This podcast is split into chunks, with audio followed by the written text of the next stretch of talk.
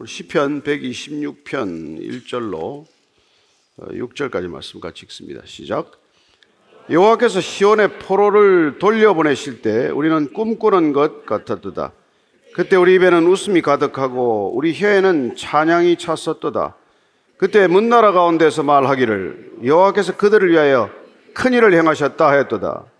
여호와께서 우리를 위하여 큰 일을 행하셨으니 우리는 기쁘도다. 여호와여 우리의 포로를 남방 시내들 같이 돌려 보내소서.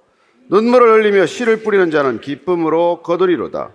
울며 씨를 뿌리러 나가는 자는 반드시 기쁨으로 그 곡식 단을 가지고 돌아오리로다. 아멘. 이스라엘 백성들에게는 흔들림이 없는 두 가지 하나님의 사건이 있습니다. 도저히 사람의 생각으로, 사람의 능력으로 불가능한 일이 그들에게 있었기 때문이죠. 첫째는 우리가 잘 아는 출애굽입니다. 200만이나 되는 노예 생활하는 백성들이 제국을 벗어난다는 것은 우리의 생각 밖의 일이죠. 상상 밖의 일입니다. 불가능한 일이에요. 또 한 가지는 이, 이 사람들이 바벨론 포로에서 돌이키는 일도 마찬가지예요. 어떻게 포로 생활하던 사람들이 하루아침에 귀한 명령이 내릴 수 있습니까? 그러니까 출애굽과 바벨론 포로 귀한 사건은 노예 생활과 포로 생활에서 풀려난 있을 수 없는 경험이죠. 따라서 그들의 역사는 단순한 역사가 아니라 우리가 하나님의 이야기로 우리가 읽게 되는 것이고 받아들이게 되는 것입니다. 사람의 생각 밖의 일이고 사람의 능력 밖의 일이기 때문에 이런 필시 하나님으로 인한 일이라는 것을 우리가 어, 부정할 수 없는 사건이 된 것이죠. 그런데 특별히 이 바벨론 포로기한 사건은 그들에게는 정말 씻을 수 없는 고통의 시간이었습니다. 70년 시간이라고 하는 게. 뭐 때문에 그들이 포로로 끌려갔습니까? 어쨌건 참 안타까운 일은 그들이 노예로부터 풀려난 사건이나 포로로부터 귀환하는 이 사건들 그 자체가 궁극적인 끝이 아니었다는 것이죠. 노예로부터 벗어난 이후의 삶, 포로로부터 돌이킨 이후의 삶, 그 삶은 그들에게 어떤 것을 명령하고 있는지, 무슨 일을 해야 하는 건지, 거기에 다시 주목하고 집중해야 될 필요가 있는데, 우리 또한 마찬가지죠. 구원이라고 하는 감격의 사건 넘어 구원이 끝은 아니지 않습니까? 구원받은 삶은 무슨 삶을 목적으로 삼는가? 어떤 삶을 지향해야 하는가? 그 얘기예요, 오늘은. 어, 먼저 126편 1절입니다. 시작. 여호와께서 시온의 포로를 돌려보내실 때 우리는 꿈꾸는 것 같았도다. 하나님께서 포로를 돌려보내신다. 그들은 바벨론의 포로로 끌려갔습니다. 그죠? BC 586년에 예루살렘 성전이 무너지고 회파되고 포로로 끌려갈 때 그들에게 무슨 소망이 있었겠습니까? 그리고 또 또한 돌이킨다는 보장이 누구에게나 있습니까? 그리고 도대체 돌아온다는 게 누구의 능력으로 누구의 투쟁으로 이루어진 일입니까? 아니 대개 보통 뭐 우리가 독립투쟁 뭐 이런 것들 독립전쟁 이런 것들을 통해서 이런 일이 이루어지는데 이건 하루아침에 바벨론이 멸망시킨 바사 왕 고레스의 칙령에 의해서 돌아올 때 오늘 이렇게 말하는 거죠. 꿈꾸는 것과 같았도다. 이게 꿈인지 생신지 믿어지긴 하겠습니까? 돌아가도 좋다. 이제 내 고향으로 돌아가도 좋다. 그러나 그들이 이게 투쟁한 결과가 아니고 그들이 노력하고 애쓰고 수고한 결과가 아니라는 점에서 이것은 언약의 산물이라는 점에서 우리는 다시 한번 주목하는 것이죠. 하나님께서 약속하셨던 일이지만 그 약속을 기억하는 사람과 약속을 아예 잊어버린 사람과 그 약속에 들은 바가 없는 사람들이 있을 거 아니겠어요? 예. 들은 사람들은 그 약속을 붙들고 끝없이 씨앗들을 뿌렸다는 것입니다. 눈물의 씨앗들을 뿌렸다는 거예요. 예레미야서 29장 10절 말씀을 보면요. 예. 같이 한번 읽겠습니다. 시작. 예. 바벨론에서 70년이 차면 내가 너희를 돌보고 나의 선한 말을 너희에게 성취하여 너희를 이곳으로 돌아오게 하리라. 하리라. 이 언약을 가지고 간 사람, 기억하는 사람들은 70년의 세월을 견딜 수 있겠지만 그게 없는 사람들은 돌아온다는 약속 없이 기약 없이 그곳에서 그냥 끝내 주저앉고 마는 사람들이 되겠죠. 돌아온다는 약속이 있는 사람들은 어떻습니까? 포로 생활이 아무 힘들고 어렵더라도 돌아간다는 희망의 끈을 놓지 않았겠죠. 예. 그러나 이 언약의 약속의 말씀을 기억하지 못하는 사람들, 들은 바가 없거나 잊어버린 사람들은 어떻겠습니까? 거기서 그냥 그렇게 살고 어, 거기서 끝나는 것이죠. 그러면 돌아온 사람이 많습니까? 돌아오지 못한 사람이 많습니까? 그럼 포로 귀환한 사람이 소수입니다. 다수는 돌아오지 못해요. 돌아오지 않습니다. 왜요? 거기서 이미 자리가 잡혔는데 이제. 그래서 우리는 이 단순히 이 오늘 시편을 그 사람들이 포로의 생활을 마치고 돌아오는 이 언약적 사건으로만 우리가 본다면 뭐 우리와 관심이 줄어들겠지만 우리 또한 어, 포로와도 마찬가지고 우리 또한 노예와도 마찬가지 삶 속에서 구원받은 사건과 이게 연결이 된다면 우리도 또한 어떻게 구원받았는지 그 구원이라는 게 꿈꾸는 것과 같은 시간이었다는 것을 우리가 회상하실 수 있겠죠. 우리가 구원받은 게 이게 도대체 꿈인지 생신지 하는 그런 시간이 있지 않았습니까? 어떻게 우리가 구원받았습니까? 우리가 무엇 때문에 무슨 자격으로, 무슨 능력으로, 무슨 이유로 우리가 구원을 받은 것입니까? 예, 그게 바로 이 꿈꾸는 것 같은 시간들이 있었다는 것이죠. 근데 그 시간이 오래 갑니까? 그 시간이 영원히 계속되는 시간들입니까? 마치 출애굽한 백성들이 광야에 들어서기가 무섭게 불평과 불만을 쏟아놓았듯이 가나안 땅에 들어왔던 백성들이 하나님께서 보내신 그 언약의 의미를 잊어버리고 그들이 하나님을 떠났기 때문에 그들은 다시 가나안 땅에 정작 들어와서 이 우상 저 우상 찾아서 전전하다가 우상의 본 고장으로 끌려간 것이죠. 우상 하도 찾아다니다가 우상 좋아하니까 아예 우상 에, 우상의 본고장에다가 데려다 놓은 게 포로 생활이란 말이에요. 우리도 마찬가지죠. 그런 삶을 살다가 우리가 구원에 이르렀을 때 우리는 우리 힘으로 이루어진 게 아니라는 측면에서 잠시 감격에 졌지만 그렇다면 우리가 구원받은 삶은 그러면 감격에 취한 것으로 끝나야 되느냐? 이후의 삶은 어떤 삶이어야 하느냐는 것이죠. 2절 3절입니다. 시작. 그때 우리 입에는 웃음이 가득하고 우리 혀에는 찬양이 찼었도다. 그때 문나라 가운데서 말하기를 여호와께서 그들을 위하여 큰 일을 행하셨다 했도다. 여호와께서 우리를 위하여 큰 일을 행하셨으니 우리는 기쁘도다. 구원의 감격, 구원의 환희 이런 건 얼마나 우리를 기쁘게 하는지 모르죠. 비교할 수 없는 누릴 수 없는 기쁨을 맛보지만은 그러나 그 시간 동안에 우리가 해야 할 일이 뭐냐는 것이죠. 우리가 늘 감격에 젖어 있는 것으로 끝나도 좋은 것입니까? 따라서 늘 구원받은 사람들에게는 구원에 합당한 삶이 뒤따라야 한다는 것을 말씀하고 있는 것이죠. 우리가 구원받았으면 구원받은 자답게 사는 것은 무엇입니까? 사절 말씀입니다. 시작. 여호와여, 우리의 포로를 남방 시내들 같이 돌려보내소서. 예. 우리가 돌아왔다면 돌아오지 못한 자들을 위한 기도의 씨앗들이 뿌려져야 하는 것이죠. 우리는 돌아왔지만, 우리는 돌이켰지만, 돌아오지 못한 자들을 위한 기도, 그들을 위한 눈물의 씨앗들이 기도로 뿌려져야 한다는 것입니다. 그들도 돌이키게 하소서, 그들도 돌아오게 하소서, 남방 시내들 같이 돌아오게 하소서. 거기 남방이란 건 유대 지방의 남쪽에 있는 네게브 지역을 말하는데 그쪽은 완전히 광야입니다. 1년에 뭐 100mm, 200mm, 200mm 정도 그렇게 정말 극소량의 비가 내리기 때문에 항상 바싹 말라 있는 것이죠. 시내들은 뭐 바닥이 쩍쩍 갈라지지 않겠습니까?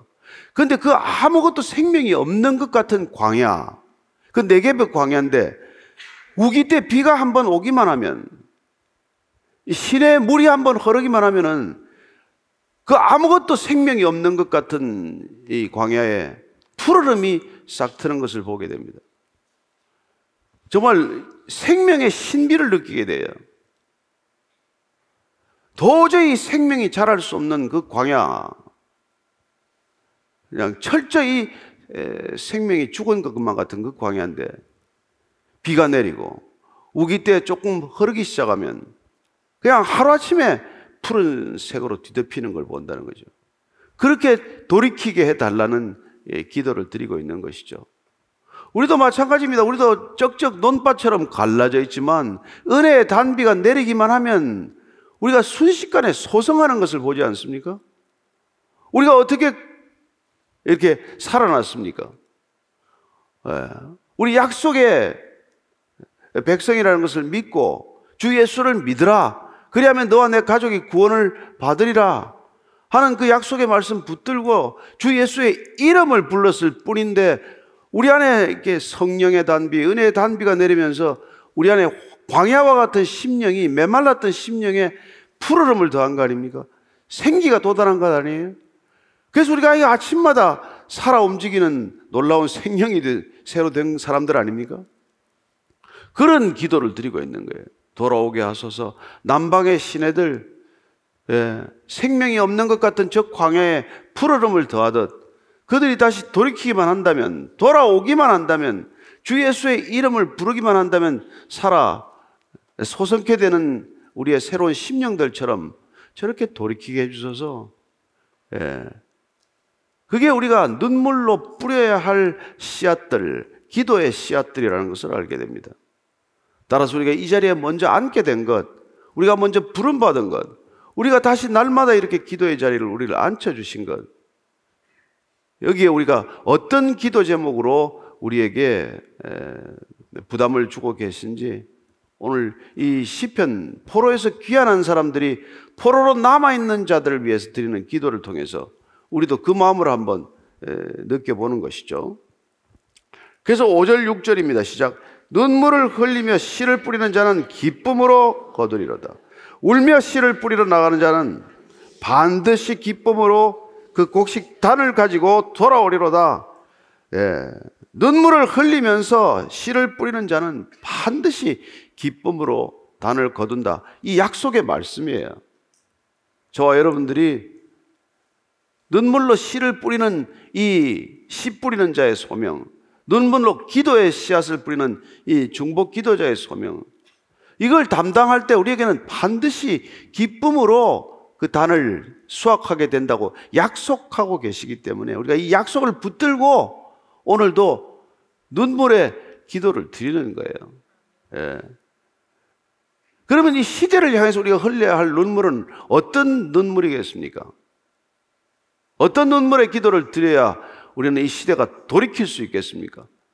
남방 시내들 같이 돌이킬 수 있다는 그런 믿음을 가지고 우리가 기도의 자리에 앉지만 우리는 구체적으로 어떤 기도를 할 때 그들이 돌이킬 수 있냐는 것이죠. 그래서 우리가 먼저 통회의 기도를 드려야 한다고 말씀드렸습니다. 우리가 먼저 회개하지 않는 이 시대에 이 시대를 돌이키기 위해서 우리가 먼저 회개하는 것이죠. 통해할 수 없는 사람들을 위하여 우리가 먼저 통해 눈물을 흘릴 때 마치 그 통해 눈물은 예, 눈물이 메말라 버린 사람들에게 눈물을 다시 돌이킬 수 있는 마중물과도 같은 눈물이 되는 것입니다. 예. 그건 마치 어린아이가 어, 잘못 계속 저질러다가 어머니한테 뭐 붙들려 가서 아주 그냥 야단을 그냥 몹시 맞다가 애 마음속에는 분노가 많이 치밀겠죠. 그러나 그러다가 어머니가 어느 순간 그 아이를 껴안고 눈물을 쏟기 시작하면 어머니의 눈물이 그 아이의 볼에 떨어질 때 그 아이는 분노가 사라지는 것을 느끼게 되고 어머니의 눈물이 아이의 볼을 타고 흐를 때 그 아이는 비로소 이 회개하는 심령, 잘못을 뉘우치는 심령이 소성케 되는 것을 보게 된다는 것입니다. 따라서 우리가 눈물로 기도의 씨앗을 뿌려야 할 이유는 통해하지 않는 이 시대를 향해서 우리가 어떻게 기도해야 하느냐를 가르쳐 주고 있는 것이죠. 우리가 먼저 눈물로 기도하지 않으면 눈물을 잃어버린 셈이 아주 어떻게 보면 눈물 샘이 막혀버린 이 시대에 눈물 샘을 트기 위하여 우리가 눈물에 마중물을 마치 붓듯 그런 기도가 필요한 시대가 되었다는 것입니다. 강팍한 심령, 포악한 이 세태 속에서 누가 이 시대의 아픔을 안고 눈물로 기도할 수 있겠습니까? 주님께서는 우리의 그런 행위에 앞서서 그런 통해하는 심령을 먼저 어, 기다리고 계신다고 말씀하지 않습니까? 그래서 시편 51편 17절 말씀입니다. 시작. 하나님께서 구하시는 제사는 상한 심령이라 하나님이여 상하고 통해하는 마음을 주께서 멸시하지 아니하시리다. 아멘. 예, 그분께서는 통해하는 심령을 멸시하지 않는다. 예. 통해하지 않는 시대를 향해 우리가 먼저 통해할 때 그 통해하는 심령을 주님께서는 먼저 받아주신다고 말씀하고 계십니다. 우리는 이 시대가 하나님을 떠나서 생수의 근원 대신 하나님을 버리고 터진 웅덩이를 파는 이 시대를 향하여 통해하는 눈물로 기도를 드리는 사람들이 얼마나 많습니까? 예. 시편 119편 136절 말씀에 시작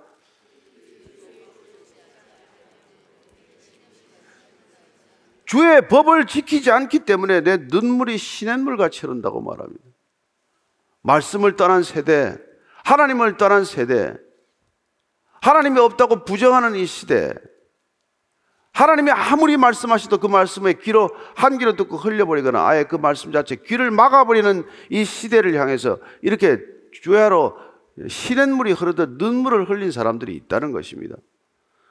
따라 사실은 포로기안으로 돌아온 사람들은 그 믿음의 사람들의 눈물에 이게 기도에 사실 빚진 자들이라는 것을 알게 됩니다. 예레미야는 70년 만에 돌이키기라고 하는 하나님의 언약을 붙들고 그 언약 위에 눈물로 날마다 눈물로 기도했던 사람이고 다니엘은 그런 70년 후에 돌이킨다는 약속을 뒤늦게 알게 됨으로써 그런 그 언약에다가 눈물로 정말 마치 이게 기름 붓듯 부었던 사람이고 예레미야나 다니엘이나 느헤미야나 느헤미야는 그 언약의 약속을 붙들고 다시 싹을 틔우듯 그렇게 눈물을 부었던 사람들이죠. 그들의 눈물로 그들의 눈물의 기도로 그들의 흘린 눈물의 기도의 싹으로 그들이 돌아오게 된 것이라는 것이고 그리고 돌아온 그들 또한 다시 그들이 기도의 자리에 앉을 때 해야 할 일은 돌이키지 못한 사람들, 돌아와야 할 포로들, 그들을 위한 눈물의 기도라고 말씀하고 있는 것이죠. 예레미야서 애가를 보면 그는 참 놀라운 말씀을 듣게 됩니다. 예레미야서 애가 2장 11절입니다. 시작. 내 눈이 눈물에 상하며 내 창자가 끊어지며 내 간이 땅에 쏟아졌으니 이는 딸 내 백성이 패망하여 어린 자녀와 젖 먹는 아이들이 성읍 길거리에 기절함이로다. 붙들려 갈 때 이런 상황을 목격했던 예레미야가 얼마나 애간장이 끊어지듯 눈물을 많이 쏟았습니까? 그는 바벨론의 포로가 될 것을 알고도 울었고 끌려가는 장면을 목격하고도 울었고 그리고 돌아올 약속을 붙들고 울었고 그래서 그는 눈물의 선지자가 된 것 아닙니까? 예. 그러나 그는 눈물을 흘린 것이 아니라 그 눈물이 반드시 생명을 낳을 것, 생명의 열매가 될 것을 믿었기 때문에 예, 그런 눈물을 흘렸지만은 오늘날 이 시대는 어떤 누가 이런 눈물을 쏟겠습니까? 우리가 이 시대가 이토록 강팍하게 된 것은 어, 이 시대를 향한 눈물이 없기 때문이겠죠. 누가 이 눈물을 흘리겠습니까? 따라서 우리 이 기도의 자리에서 통해하지 않는 이 시대를 통해할 수 있는 시대로 바꾸기 위해서. 아니, 회개의 영이 저들에게도 역사하기 위하여. 우리가 흘렸던 그 눈물이 저들에게도 눈물이 흐를 수 있도록 기도하는 기도의 자리가 되도록. 그렇게 지금 어, 우리를 이 자리에 앉게 하신 것이죠. 또한 이 통의 눈물일 뿐만 아니라 우리는 또한 간구의 눈물의 씨앗을 뿌려야 한다고 믿습니다. 어떤 간구입니까? 그들이 반드시 돌아오도록 하고자 하는 하나님의 열심을 위한 간구죠. 하나님, 하나님께서 약속하지 않으셨습니까? 주 예수의 이름을 부르라고 하지 않으셨습니까? 부르면 돌이키겠다고 약속하지 않으셨습니까? 그런 약속을 붙들고 우리가 간구하는 기도를 끊임없이 올려드리는 것이죠. 너희는 성중의 파수꾼으로 내가 세웠으니까 너희가 나를 졸지도 자지도 않게 나를 흔들어 깨우듯 그렇게 계속해서 기도하라고 명령하지 않으셨습니까? 그런 간구의 기도를 계속 올려드릴 때 하나님께서는 그 기도에 응답하신다는 것을 우리는 히스기야 왕의 사례를 통해서 알 수 있죠. 열왕기하 20장 50절 5절 6절 말씀입니다. 시작. 너는 돌아가서 내 백성의 주권자 히스기야에게 이르기를 왕의 조상 다윗의 하나님 여호와의 말씀이 내가 내 기도를 들었고 내 눈물을 보았노라. 내가 너를 낫게 하리니 내가 3일 만에 여호와의 성전에 올라가겠고 내가 내 날에 15년을 더할 것이며 내가 너와 이 성을 아수르 왕의 손에서 구원하고 내가 나를 위하고 또 내 종 다윗을 위함으로 이 성을 보호하리라 하라 하셨더라. 히스기야가 죽을 병에 걸려서 지금 예? 얼마나 목숨을 걸고 기도를 했습니까? 근데 그 눈물의 간구를 하나님께서 들으셨다는 거예요.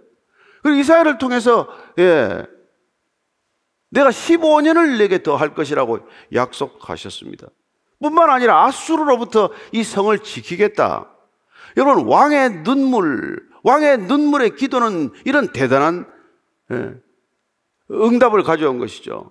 왕이 울었더니 그의 목숨만 부지된 것이 아니라 그 백성들의 나라와 민족의 운명을 바꿔 놓는 눈물의 기도가 된 것이죠.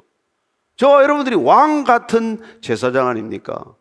우리가 흘리는 눈물의 기도 또한 히스기야 왕의 눈물의 기도와도 같은 그런 능력 있는 기도, 그 간구의 기도는 하나님의 마음을 움직이는 기도, 그리고 하나님께서 우리에게 친히 응답하시는 기도가 될 줄로 믿고 오늘도 저와 여러분이 기도의 자리에 나온 줄로 믿습니다. 우리가 이런 믿음을 가지고 기도하는 것이고, 이런 믿음으로 간구의 기도를 올려드릴 때 주님께서 반드시 응답하신다는 것을 우리에게 알려주고 있는 것이죠.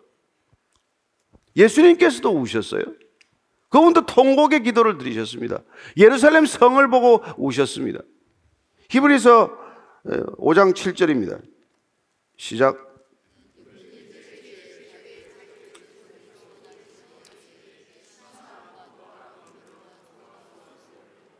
그의 경건하심으로 말미암아 들으심을 얻었느니라. 예수님도 육체에 계실 때 죽음에서 능히 구원하실 이에게 통곡과 눈물로 간구와 소원을 올려드렸다고 말합니다. 근데 놀랍게도 하나님께서 응답하신 것은 그의 경건하심으로 말미암아 들으심을 얻었다라고 강조하고 있어요. 예수님이 가지셨던 경외심, 그 경외하심을 하나님께서 받으셨다는 것입니다. 우리 또한 마찬가지예요. 기도할 때 우리가 경외하심을 품고 기도해야 된다는 것을 말씀해 주고 있습니다. 하나님을 크고 두려우신 하나님으로 어, 기도했던 느헤미야의 기도처럼 크고 두려우신 하나님 앞에 나와서 우리가 그 경외하심을 가지고 기도할 때 주님께서 기도하셨을 때 들으신 것처럼 그렇게 우리의 기도에도 응답해 주실 것이다 약속하고 있습니다. 주님께서 그러나 그 눈물의 기도가 어떤 누구를 위한 눈물의 기도여야 하는지를 그분 당신 자신이 골고다 언덕을 오를 때 눈물로 따라오던 여인들에게 다시 한번 말씀해 주셨어요. 그분은 정작 예루살렘의 성을 보고 우시고 기도하셨지만 그러나 본인이 골고다 언덕을 오르실 때 따라오던 여인들이 눈물을 흘리면서 애통해하고 슬퍼할 때 그 눈물 누구를 위하여 흘리라고 말씀하십니까? 그 눈물은 다음 세대를 위해 흘리라고 말씀해 주고 계십니다. 누가복음 23장 28절입니다. 시작. 돌이켜 그들을 향하여 이르시되 예루살렘의 딸들아 나를 위하여 울지 말고 너희와 너희 자녀를 위하여 울라 말합니다. 우리가 흘리는 이 기도의 눈물은 통의 눈물이어야 하고 간구의 눈물이어야 하고 바르듯이 다음 세대를 위한 눈물이어야 한다고 말씀해 주고 계신 것이죠. 예. 여러분 가장 큰 비극은 신앙이 다음 세대에 전수되지 않는 것입니다. 바른 신앙이 다음 세대에 전수되지 않는 것보다 더 큰 시대적 비극은 없어요. 그 다음 세대가 무엇을 가지고 일어설 수 있습니까? 그 다음 세대가 무슨 희망을 가지고 이 세대를 이어갈 것입니까? 따라서 우리가 통회하고 우리가 간구하는 기도와 함께 드려야 할 눈물의 기도는 다음 세대를 위한 그 기도여야 한다. 그걸 말씀해 주고 계신 것이죠. 여러분, 다음 세대가 희망을 잃어버리면 우리가 무슨 소망이 있습니까? 우리의 바른 신앙이 다음 세대에 전해지지 않는다면 다음 세대는 이보다도 더 큰 비극을 눈앞에 두고 있는 것이죠. 왜 이 시대를 위기라고 말합니까? 왜 온 세계가 위기에 지금 치닫고 있습니까? 여러분, 신앙이 무너진 것 때문 아닙니까? 하나님이 전해지지 않은 것 때문 아닙니까? 말씀의 씨앗이 뿌려지지 않은 것 때문 아닙니까? 곳곳에 지금 일어나고 있는 이 모든 증세들은 무엇을 말하고 있습니까? 다음 세대가 무너져 있다는 뜻 아니겠습니까? 이 세대를 이어받을 다음 세대가 없다면 더 이상 뭘로 견딜 수 있습니까? 성전을 떠받치는 두 기둥, 보아스와 야긴의 기둥이 없다면 성전이 무너지는 것은 불을 보듯 뻔한 일 아닙니까? 그렇습니다. 하나님의 절이 무너진 것, 예. 그걸 위해 울면서 예, 기도하라고 말씀하고 계신 것이죠. 우리가 그러나 그렇게 기도할 때 한 가지 착각하지 말아야 될 것은 우리는 바울처럼 씨앗을 뿌리고 아볼로처럼 물을 줄 수 있지만 오직 자라게 하시는 분은 하나님이시다. 우리의 역할은 거기까지다. 우리가 씨앗을 뿌린다고 다 열매 맺는 것도 기대할 것도 아니에요. 그렇지 않습니까? 주님께서 씨 뿌린 자의 비유를 통해서 말씀해 주시면은 길가밭에도 떨어지고 돌짝밭에도 떨어지고 가시덤불밭에도 떨어지고 좋은 밭에 떨어지는 씨앗들이 많지 않아요. 그러나 씨앗을 우리가 낙심하지 않고 예, 때를 얻든지 못 얻든지 계속해서 그 말씀의 씨앗들을 뿌리면 누군가에게 언젠가는 열매 맺는 일이 일어날 것이라고 말씀해 주십니다. 또한 놀랍게도 우리가 우리 자신이 눈물로 뿌리는 씨앗들이 되어야 한다는 것입니다. 그분께서 우리가 하늘의 미랄이 땅에 떨어져 죽으면 많은 열매를 맺지만 죽지 아니하고 하늘 그대로 있으면은 그걸로 끝이죠 뭐. 우리는 씨를 뿌리는 자의 입장에도 있지만 우리 자신이 씨앗이 되어야 한다는 것도 기억해야 할 일이죠. 그때 우리는 우리가 뿌린 씨앗들이 영원한 별처럼 생명의 씨앗들이 될 줄로 믿습니다. 그리고 우리가 흘리는 지금 이 땅에서의 눈물은 하나님께서 닦아 주실 것이라고 말씀해 주셨습니다. 계시록 말씀을 통해서 우리는 더 이상 눈물이 없는 눈물을 흘릴 이유가 없는 새 하늘 새 땅을 바라보고 가는 사람들입니다. 계시록 말씀을 읽고 다시 한번 기도의 자리로 나아갈 텐데. 예. 예. 계시록 21장 4절 말씀 같이 읽습니다. 시작. 모든 눈물을 그 눈에서 닦아 주시니 다시는 사망이 없고 애통하는 것이나 곡하는 것이나 아픈 것이 다시 있지 아니하리니 처음 것들이 다 지나갔음이라. 아멘. 저와 여러분들이 이곳에서는 눈물로 씨앗을 뿌릴 것입니다. 우리는 통해의 눈물을 흘리도록 이 시대를 향하여 눈물의 기도를 드릴 것입니다. 우리는 때를 얻든지 못 얻든지 간구의 기도를 드릴 것입니다. 하나님께서 우리의 기도에 응답해 주도록 이 시대를 불쌍히 여겨 주도록 남방 시내들로 돌이키도록 우리는 계속해서 간구의 기도를 드릴 것입니다. 우리는 또한 다음 시대를 위하여, 다음 세대를 위하여, 예, 영원히 죽어버린 저들을 위하여서 다시 소성케 하도록 기도를 드리겠지만, 이 모든 기도가, 눈물의 기도가 하나님께서 닦아주시는 눈물이 될 것이고, 이 눈물의 기도는 생명의 기도가 될 것이고, 이 생명의 기도는 반드시 기쁨의 단을 여러분들이 거두고 수확하는 아름다운 상급이 될 것입니다. 오늘 여기서 흘리는 여러분의 눈물, 여기서 흘려드리는, 올려드리는 눈물의 기도는 반드시 하나님께서 받으시고 영원한 생명의 빛으로 비치는 놀라운 기도가 될 것임을 믿습니다. 우리가 다시 한번 마음을 모아서 오늘 기도할 때 하나님 이 시대를 다시 한번 주님께 올려드리오니 눈물이 있는 시대가 되게 하여 주옵소서. 통해할 수 있는 시대, 애통해하는 마음을 가진 시대가 되게 하여 주옵소서. 다시 한번 다음 세대를 위하여 기도하오니 주님 다음 세대가 주께로 돌이키는 세대가 되게 하여 주옵소서. 다시 말씀으로 힘을 얻고 말씀으로 일어서는 세대가 되게 해 주옵소서. 다음 세대를 위하여 다시 한번 같이 기도하는 시간을 갖겠습니다. 같이 기도하겠습니다. 하나님 아버지 주님 우리가 이 오늘 시편 126편의 말씀처럼 우리는 정말 남방 시내들처럼 저들도 돌이키게 하옵소서. 우리가 구원의 자리에 앉았고 구원받은 백성으로 기도의 자리에 앉아서 우리가 할 수 있는 일 다시 한번 주님을 향하여 부르짖는 일임을 고백하오니 우리가 부르짖어 기도할 때 주님께서는 크고 은밀한 일 보여주시리라고 약속하셨사오니 하나님 주께서 우리가 올려드린 기도를 들으시고 하나님의 시대가 다시 한번 눈물을 회복하게 하여 주옵소서 우리가 눈물로 흘리는 씨앗의 이 눈물의 기도의 씨앗들이 뿌려져서 이 시대가 다시 한번 다시 한번 애통해하는 마음을 가지고 슬퍼하는 마음을 회복하며 주님을 향하여 달려오는 그런 심령들을 일깨워주는 기도가 되게 하여 주옵소서.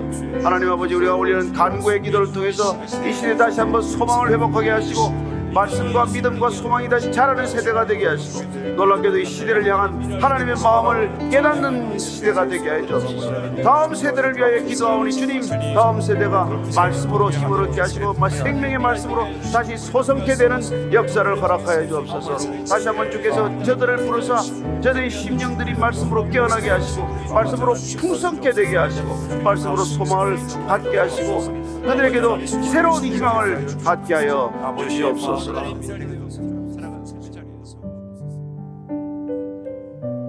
우리 눈물로 씨앗을 뿌리며 함께 기도하기 원합니다. 우리 먼저 과학계를 위해 함께 기도하겠습니다. 지구과학, 생명과학, 자, 자연과학 등 수많은 과학의 발전들이 이루어지고 있습니다. 하지만 어떤 발전은 사람에게 해를 가하고 또 하나님께서 우리에게 맡기신 이 땅을 해롭게 하는 경우들을 보게 됩니다. 우리 이 시간 기도할 때 과학자들과 과학계를 위해서 기도합시다. 하나님, 하나님의 마음을 아는 과학자들을 세워주시고 그들에게 바른 비전을 허락하여 주옵소서. 사람의 욕심을 이루기 위해서 발전하는 것이 아니라 하나님의 마음이 드러나는 발전이 이루어지게 하여 주옵소서. 과학이 영혼을 살리기 위해서 하나님 주신 이 땅을 지키기 위해서 세워질 수 있도록 인도하여 주옵소서. 우리 함께 기도하겠습니다. 하나님 아버지 주님 감사합니다. 하나님께서 우리를 위해서 주신 허락하신 이 과학들 주님께서 발전하게 하시고 주님께서 인도하시는 줄을 믿습니다. 하지만 우리의 심령 가운데 우리의 욕심 때문에 하나님 것들이 무너지고 하나님 눈물로 아파하는 일들이 있습니다. 하나님 이것이 우리의 사람의 욕심을 투영하기 위해서 사용되는 것이 아니라 하나님께서 사람을 살리기 위해서 사용될 수 있도록 인도하여 주옵소서. 그리고 또한 이 땅을 아프지 않게 주님께서 인도하여 주시고 주님 이 땅을 주님께서 우리에게 허락하셨사오니 주님 그것들 그 발전이 이루어질 때마다 그것이 더욱 이롭게 되게 하시고 그 해를 가하는 일이 없을, 없을 수 있도록 주께서 인도하여 주옵소서. 과학, 과학이 영혼을 살리기 위해서 사람을 살리는데 사용될 수 있도록 주님 인도하여 주시고 그것들을 통하여서 주님 사람의 마음이 변화되게 하시며 사람의 마음이 변화되게 과학의 발전이 이루어질 수 있도록 인도하여 주옵소서 하나님의 마음을 아는 과학자들이 세워지게 하시고 그들을 통하여서 하나님의 비전이 이루어지게 하여 주옵소서. 하나님의 뜻을 세우는 자들 되게 하여 주시고 하나님께서 원하시는 과학자들 세워주셔서 그들을 통하여서 과학계가 변화될 수 있도록 주님 인도하여 주옵소서. 하나님 사람의 욕망을 이루는 과학이 아니라 하나님의 뜻을 이루는 과학이 되게 하여 주옵소서. 하나님 하나님의 뜻이 이루어지기를 소망합니다. 이 땅 가운데 하나님의 마음이 이루어지기를 소망합니다 주님 인도하여 주시고 역사하여 주옵소서 성령의 충만한 자들이 세워지기를 원하오니 주님 인도하시고 역사하여 주옵소서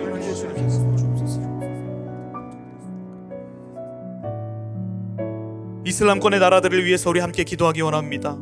사우디, 이란, 인도네시아, 파키스탄, 이라크, 아프가니스탄 등등 수많은 나라들이 이슬람교를 따르고 있습니다.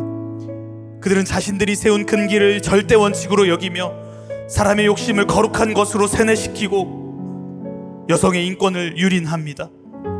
폭력을 일삼으며 결국 분쟁에서 전쟁을 일으켜 수많은 생명을 빼앗아가기도 합니다. 우리 시간 기도할 때 하나님 저 이슬람권의 나라들을 악행을 멈추게 하여 주시고 종교 세뇌에서 벗어나게 하여 주옵소서. 이슬람권에 파송된 선교사들과 그 가정을 지켜 보호하여 주옵소서. 선교사들을 통하여 전해지는 그 복음이 그들의 돌과 같은 그들의 마음을 부드럽게 하여 주시고 복음이 들어가게 하여 주옵소서. 사막과 같은 땅에서 꽃이 피어나듯 하나님께서 찾으시는 한 명의 예배자가 세워질 수 있도록 인도하여 주옵소서. 우리 주여 한번 부르짖고 간절히 기도하며 나아갑시다. 주여!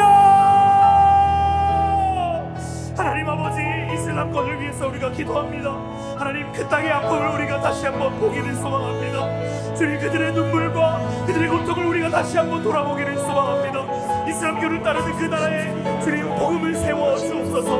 복음이 들어가게 하여 주옵소서. 그들의 종교 세례에서 벗어나게 하여 주시고 주님 여성의 인권을 유리하는 악행들을 멈추게 하여 주옵소서 폭력을 입삼는 일삼는 그들의 마음들을 주님 불과 같은 마음들을 부드럽게 하여 주셔서 땅 가운데 복음이 들어오게 하시고 수많은 생명을 빼앗는 그 전쟁을 멈추게 하여 주옵소서. 주님 이슬람권에 파손된 선교사들을 지켜서 지켜주셔서 선교사들을 세워주시고 그들의 가정을 지켜 보호하여 주옵소서. 그들의 입술을 통하여 그들의 행동을 통하여 전해지는 그 복음이 주님 그들에게 생명이 되게 하시며 그들을 살리는 복음의 역사가 일어나게 하여 주옵소서. 선교사들을 통하여서 복음이 선포되게 하시고 그들의 마음을 부드럽게 하시며 그들의 마음 가운데 복음의 씨앗이 숨겨지게 하여 주옵소서. 사막과 같은 땅에서 주님의 그 복음이 주님 꽃과 같이 피어날 수 있도록 인도하여 주시고 예배자들을 세워주셔서 그들의 마음에 종교 세례에서 벗어날 수 있는 역사하심이 일어날 수 있도록 인도하여 주옵소서. 바울이 바리새인으로서 살아갔던 때를 다 버리고